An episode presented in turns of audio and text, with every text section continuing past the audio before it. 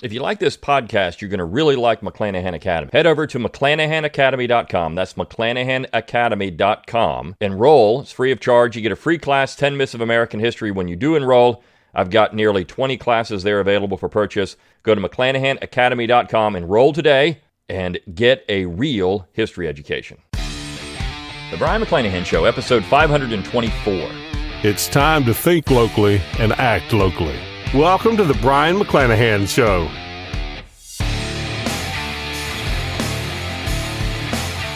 Welcome back to the Brion McClanahan Show. Glad to have you back in the program. Very glad to be here. Don't forget to follow me on Twitter, like my Facebook page, and subscribe to my YouTube page where you can watch this podcast. You can find all those social media accounts on my webpage, brionmcclanahan.com. That's B R I O N, McClanahan.com. While you're there, give me an email address. I'll give you a free ebook, Forgotten Founders, and a free audiobook of the same title read by yours truly. You can support the show by going to McClanahanacademy.com. Always free to enroll. Get that free class. Get my newest class, 26 Speeches That Changed America. It's a great class. Also, purchase one of my other classes. You keep this podcast free of charge by doing that. We've got Christmas coming up. Great holiday season. My classes make great gifts, so go on out there and do that. Also, you can click on that support tab at brionmcclanahan.com. You can throw a few pennies my way, help keep the lights on, help keep the podcast going. You can b- purchase a book plate. You can purchase one of my books. You can buy some Brion McClanahan merchandise at that shop tab at brionmcclanahan.com. All kinds of ways to support the show. And as always, share the podcast around on social media. Rate it wherever you get your podcasts. Let people know you're thinking locally and acting locally. All right, so I want to address something today, and I want to talk about this debate that a fight that I essentially started. I picked the fight. And I've mentioned it before on this podcast, and I want to get into some new developments in this. But back earlier this year, I wrote a piece for Chronicles Magazine. If you don't know, you probably do if you listen to the podcast regularly. Well, I wrote a piece for Chronicles Magazine where I where I uh, criticized the 1776 Commission report. I was highly critical of it. And so Michael Anton at American Greatness writes a piece defending not only his friends, but also the report. And so I rejoined, I wrote a piece for Chronicles again, and he wrote another piece, which I have not responded to. Since then, the Intercollegiate Studies Institute, which uh, is, a, and it, they, they published the journal Modern Age, and right now, a, a, man named Daniel McCarthy, who I consider a colleague, uh, he's someone who um, I've never met him in person, but we've had some conversations before through email. Um, and uh, he's he's a, he's solid. I mean, Daniel McCarthy is a good man, and he's now back at ISI. He worked in some other endeavors, but he's back at ISI, and he hosted a conference uh, a couple of weeks back, a panel where he invited a libertarian from Cato. Uh, I don't remember her name. And honestly, when you watch the video, it's so bad. Uh, somebody mentioned to uh, Kevin Gutzman, who was also on the panel, that when she said something, he rolled her eye, rolled his eyes at her. And I mean, if you watch the video, you'll understand. Michael Knowles, who was kind of a rising uh, East Coast Straussian neoconservative Con kind of guy, and then you've got Michael Anton on the panel. Now, I was not invited. I picked the fight, but I wasn't invited. And the panel was convened because of the fight that I picked. So, regardless, Kevin Gutzman was invited to be there, and he did a great job. Look, I mean, uh, Kevin is a first class scholar. Um, he's somebody that can expertly defend the founding from the same position that I do it, right? I mean, we're, we're simpatico in that way. So uh, he was there and he did a fantastic job, but I wasn't invited. Now, but I want to talk about something that came up near the end of the panel discussion before they went to Q&A. Michael Anton talked the most. In fact, uh, he, he really tried to dominate the discussion. And I talked to, uh, to Kevin about this, and he said, Gosh, I wish I had talked more. And that was something that people had said. I wish he had give, been given more time. We know that Knowles, and I skipped over most of what Knowles said, and I skipped over everything the Libertarian said because she was just really bad. I listened intently to what Anton had to say, and of course what Kevin had to say, because that was the real debate. I mean, these other two people were up there, and they meant nothing. Cato is irrelevant, um, and uh, in, in many ways. And, and Knowles is just spouting whatever conservative Inc. wants to throw out there. But Anton and Gutzman, of course, but Anton, more importantly, because of American greatness, because the West Coast Straussians are having a moment where they are ascending. And I've seen um, uh, there's a there's a person he, he sends me some emails, and you know maybe the Straussians are. I mean, the new conservatives, and he points out that people like Clarence Thomas call himself and calls himself a Straussian, and he likes Thomas, and so uh, maybe that's. Um, Maybe the Straussian stuff, it makes him rethink his anti Straussian positions. The problem with all of this is that the Straussians, at the end of the day, are still one size fits all nationalists. And so, about one hour and 30 minutes into this particular, uh, particular uh, co- panel discussion, Kevin Gutzman is talking about the founding. And he says that, look, my position is this I've lived all over the country and I've lived in 12 different states. And I see that people want in different states to have different types of governments. They they believe in different things. I've lived in you know Hawaii. I've lived in East Coast, South. I've, he currently lives in Connecticut. He sees that people want different things out of their government, and he's very Jeffersonian in this. And that he says, look, at the end of the day, the core is federalism. This is what Jefferson wanted to reform Virginia, but he really could care less about what happened in Connecticut. He might say, Well, I think that there should be religious liberty in Connecticut, but I'm not going to do a dang thing about it. That's for you, Danbury Baptist, to take care of yourself. Maybe one day religious liberty will come to Connecticut, but it's not the job of the federal government to do it. In fact, he points out that in the Virginia Kentucky resolutions, the very first charge was that it violated the Alien Sedition Acts, violated the 10th Amendment, right? So this it was a 10th Amendment argument. It wasn't free speech, it wasn't just it was this violates the 10th Amendment. You have no power to do this. In fact, Jefferson would say that he believed that sedition laws were okay, but only at the state level. Because there's no federal power for sedition laws. That was a state issue. Okay? So Kevin says, "Well, I think we should let um, you know uh, flowers be flowers. Let's have a, a thousand flowers, whatever. Let's let these flowers, let's let the people make their own decisions at the state level. Let's let them do it. And Anton said, Well, I agree with everything you say, except that last part, because we need to have one American culture, essentially, is what he's saying. There has to be this singular belief system in America, and it has to be based on the proposition nation, essentially. He doesn't say that, but that's what he's getting at. Because Anton, at the end of the day, is a Lincolnian. And he says something that he says, look, Jaffa and all these Straussians were right.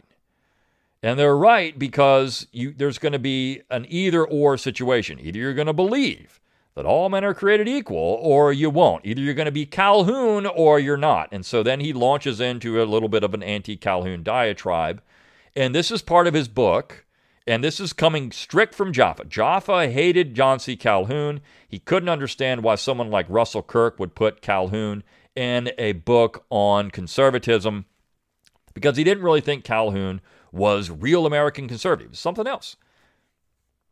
Something else. I mean, Calhoun was the antithesis of what the founding generation wanted. Because you see, the founding generation thought they would put slavery on a path to extinction and all these things. There's the Northwest Ordinance, they were trying to, to crush it. Then there was, you know, you have instances in, uh, in various northern states, and you even had some discussions of it in, in southern states. This is all true. I mean, look, the, the, there was some discussion in southern states about ending the institution, but it never happened.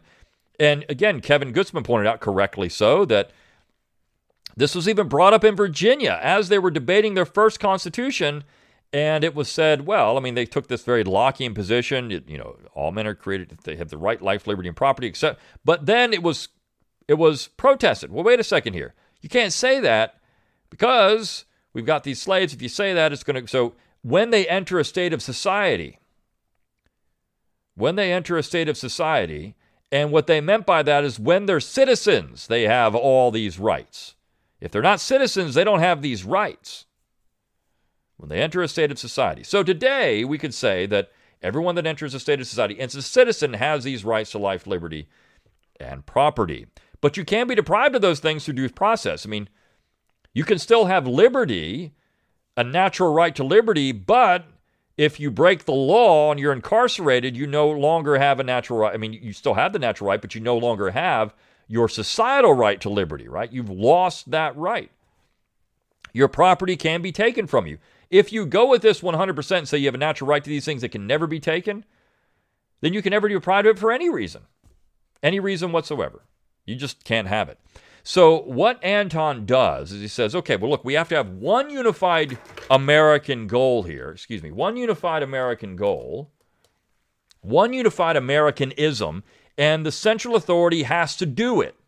In fact, he said later on that the founders didn't necessarily believe that big government was bad uh, to this effect. Uh, they, they certainly were, were in line with constant, limited government, but not big government. So big in its limited sphere was okay with them. Now, it depends on what founders you're talking about, but even Alexander Hamilton, who was the big government guy of the founding, or, I mean, really was the big government guy, had one person working in the Treasury Department with him. That's it, one person. One person. So we go back to this thing where Calhoun becomes the antithesis of the founders. It all, look, to the Straussians, to the West Coast Straussians, Calhoun is, and this is where I've talked about it last week with evil, Calhoun is the evil man. Calhoun is the antithesis of the American founding. Whereas if you actually read Calhoun, you'll come probably to the opposite conclusion. Now, Calhoun never said the founders are wrong. In fact, he relies on the founders. There were people that would say later on, by the time you get to the 1850s, we'd look at people like Albert Bledsoe, who wrote a book entitled Liberty and Slavery, where he gets into these ideas of the Declaration, this all men are created equal. And you have other people wrestling with this too. And this is what Alexander H. Stephens says uh, in his cornerstone speech, which, by the way, is in my 26 speeches that changed America. Uh, and I, I address the cornerstone speech. So he says, you know, the, the, it was all wrong. This whole idea was all wrong. Our government's going to be based on something different. Well, that gives the Straussians firepower because he's, well, see, look, Southerners really didn't believe in the founding. And this is what Michael Anton says Southerners didn't believe in the founding, they believed in something exactly opposite of the founding. Because look at what Alexander H. Stephens says. Look at what he said in the Cornerstone speech. They believe that the founding really is, and there's a, one of these Cameron Hilditch says this stuff too at National Review. This is what he, but this is Jaffa stuff, right? This is Jaffaite. All these people are Jaffaites. And they say it over my teacher, my teacher, my teacher, my teacher, Jaffa. It's kind of juvenile. I mean, you're talking about grown men. I mean, Hilditch is in his 20s, He's a little immature. But Anton, to sit there and say, my teacher, my teacher, I mean, come on, Jaffa. Be your own man. Have your own thoughts. But regardless, you've got uh, you've got a situation where they point back to the cornerstone speech and say, well, no, Americans really didn't think, and I've talked about this on the podcast. Americans really didn't, Southerners really didn't think that the Declaration is the founding. It's really the Constitution that's the founding. And I mean, Kevin Gutzman points this out in the, in the debate with Anton. He says, well, look, they didn't think that the Declaration was just that, a declaration. We've already we're just declaring something that's already exists. And in Virginia, this was the case. They thought in May you actually had an independent Virginia. There was no unified government. There was no social contract. None of that stuff existed. What we have is in May of 1776, we've got an independent Virginia because we've written our own constitution. We're already independent. We're, we're out. We're just declaring. It's not a founding document. It's a it's a defounding document. It's a it's a secessionist document. This is what it was. Not with any lofty principles. And even Lincoln himself said that. Well, I mean, yeah, this isn't it's not something we're worried about now. It's something we're worried about later in the 19th century when we can use this like the abolitionists did to our advantage, like I talk about in 26 speeches that changed America with William H. Seward in his higher law speech and Frederick Douglass in his speech on the 4th of July. I mean, these are things, or the uh, the Declaration of Sentiments from Elizabeth Cady Stanton. These are the things that I talk about in that class because those are things that changed America because Michael Anton essentially is regurgitating the stuff now. Those were leftists in the 19th century. They were the reformists. They weren't the conservatives. Calhoun was the conservative. He's looking to conserve this original Federal Republic. That's what it comes down to. And he even said in his positive good speech, which, by the way, I cover in 26 speeches that changed America, he says in that speech, hey, look, the government has the power to abolish slavery. If they can do anything else, if they can have a force bill, guess what? They can abolish slavery. We know it. I mean, they can do it. This is why he's saying these petitions we're receiving are, are problematic for America moving forward because they're going to create the climate of if government can have a force bill, which is illegal, if it can do all these other things which are illegal and unconstitutional, it can do whatever it wants. It has unlimited power. So, what was he trying to do with the concurrent majority and with his ideas on government? He's trying to restrain that unlimited power. He's trying to give federalism teeth. That's what he's trying to do, which is exactly what Jefferson wanted to do in the Virginia and Kentucky resolutions. He's trying to give it teeth. This is the point. So Michael Anton, by saying, look, there has to be one unifying thing because we have you have to have one principle, and either you're going to have a belief that Calhoun creates that men are not equal, or you're or you have to have might makes right, or you're going to have a belief that men are equal, and that's what you have to believe. Now, it's not that either or. It's not that, and the founders didn't look at it that way either because they certainly were fine, as I've pointed out and as I responded to them and and other. They've pointed out that, uh, well, I mean, in Connecticut in 1818, we can have a constitution that says all men are created equal, and yet we can deny blacks the ability to vote because that's what they did. They didn't see any incompatibility in that. Now, I'm not advocating that. Don't get me wrong here. What I'm saying is they didn't see an incompatibility in the things that Michael Anton somehow sees an incompatibility in. They didn't see it because you see, they would have agreed with me. Well, I mean, yeah, we don't think that black Americans in 1818, this was their position in Connecticut, that black Americans are equal to white Americans, and so we don't even think they're really that much of a citizen. They're a second class citizen, and so we're going to not let them vote. There weren't that many, anyways, in Connecticut. And of course, Connecticut had quote unquote Jim Crow laws before the war. They had Jim Crow laws in the 1850s. They called them that the Jim Crow car. They called it that. This is where C. Vann Woodward points out that, yeah, I mean, Jim Crow, that's a northern invention, not a southern invention. Southerners just used it, but it was a northern invention. So we've got this entire situation where we have Michael Anton, and this is this is my problem with the Straussians. It's still one size fits all. You have to agree with this particular principle, or and if you do, now where do you stop? This is where Paul Gottfried points out. Okay, all right, we all agree one man, all people, all men are created equal, right? And if you go to the Declaration of Sentiments, all men and women are created equal because that's what they said there. And that's what Joe Biden says. So we've got that position now. Where do you stop? Where does this where does this term equality stop? Because the left could read it and say, well, it stops. It never stops. Equal has to be conditioned. Equal can't just be under the law. Equal has to be conditioned. Equal has to be everything. There, you cannot say that anything is unequal. Anything, everything should be viewed in the context of equality. This is what we should be doing. And Michael Anton, of course, would bristle with it. No, no, no, no, no, no, you can't do that. We get to say when it stops. Well, why? Why do this? Why do the Straussians get to stay where it stops, and not the left? Because really, this whole idea is leftist at its core, and this is this is why I picked the fight. There was a, a friend of mine on social media who said, I don't know if this is a worthwhile fight. It is. We have to pick this fight. This fight is completely worthwhile. It's worthwhile because if you don't pick this fight, you have conceded the entire field to the left. You can't do it in any other way. If you get on board with the Straussians, the West Coast Straussians, who say that uh, Calhoun is essentially the antithesis of America, you have conceded the entire field to the left. Because Calhoun was not that. Now, do we all agree with what Calhoun said about slavery? Of course not. Do we don't think that slavery is a positive good for America, okay? But Calhoun said a lot of other really important things. And he was prescient about the powers of government. And I've said this last week when I talked about Bob Elder's piece on Calhoun and the filibuster. Calhoun is the hinge in the 19th century. And he is the lynch. If you if if you are going to look at the 19th century, it's it comes down to Calhoun. He is the most important political figure of the 19th century before Lincoln. Before Lincoln. Now you could say there's others, of course, that are important too. Jefferson was 18th century, even though he drags into the 19th. Same thing with Madison and Monroe.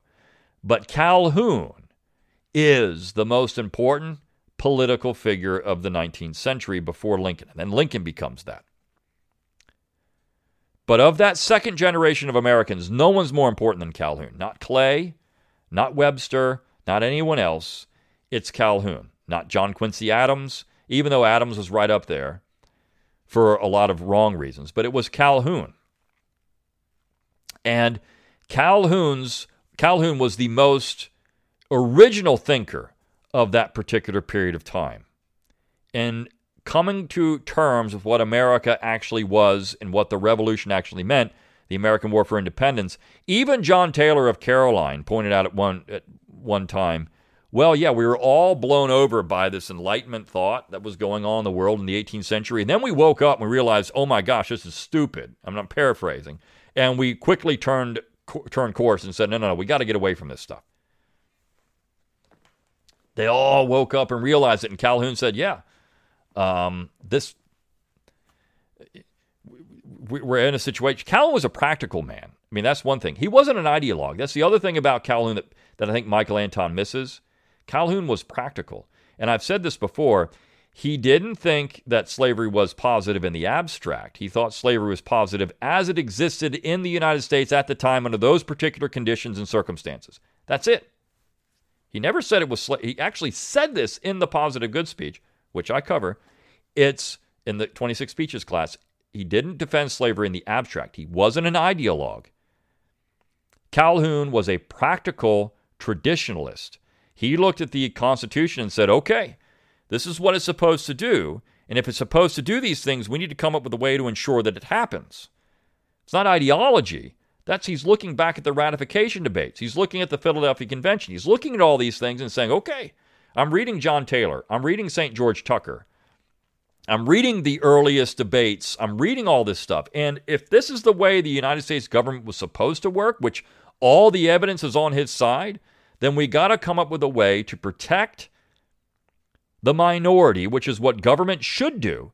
That is the very basis of government. It's not to protect the majority from the minority. No, no, it's to protect the minority from the majority. This is what laws are there for, to protect the minority from the majority. And and in Calhoun's case, of course, you're talking about the South, but you could say it was also New England at one point. In fact, John Taylor of Caroline pointed this out. He said, hey, look, we don't want either section to get abused by the other. We want a union that benefits all and burdens all equally. That was Calhoun's statement, but that's what we want. And nowadays, well, you can take that out of states, however you want to do it, but we've got a minority of America that's burdened by the majority, that's being bulldozed by the majority, and people are angry about it. They want to have power. Well, how do you do that? You limit the power of the center, you decentralize, you do all the things Calhoun was talking about doing. This is why Anton cannot, the Straussians cannot win this argument. Because if you believe in the Straussian position, you're eventually going to get the left controlling everything. It has to, because they've got all the intellectual ammunition on their side. It has to. So when I go back and I look at this debate and I think, oh my gosh, no, no, no, you can't say that. You can't say there has to be one defining principle of it. There can't be an Americanism because there never was an Americanism. You have four distinct cultures planting their boots on American soil, English cultures planting their boots on American soil in the 17th century. And those four cultures were antagonistic oftentimes. They weren't going to get along on everything. You can't have an American culture. It's like utopia for utopians, as uh, as John Taylor of Caroline wrote, a utopia for utopians. It doesn't exist. Abel Upshur, same thing. It doesn't exist. You cannot have an American nation. Can't exist. St. George Tucker talks about the Constitution was designed to be decentralized, all that stuff. This is where Anton loses. And he would say, well, I mean, but we need a centralized governing principle or it's never going to work. No. The states should be allowed to do what they want with, as long as they have a Republican form of government and they're not violating their own state constitutions, their own Bill of Rights, which of course are important. This is something that Anton, I think, doesn't get. Those are important too then you have a real federal system. And that's what American conservatism is all about. All right. Hope you enjoyed this episode of the Brion McClanahan Show. I'll see you next time on the next one. See you then.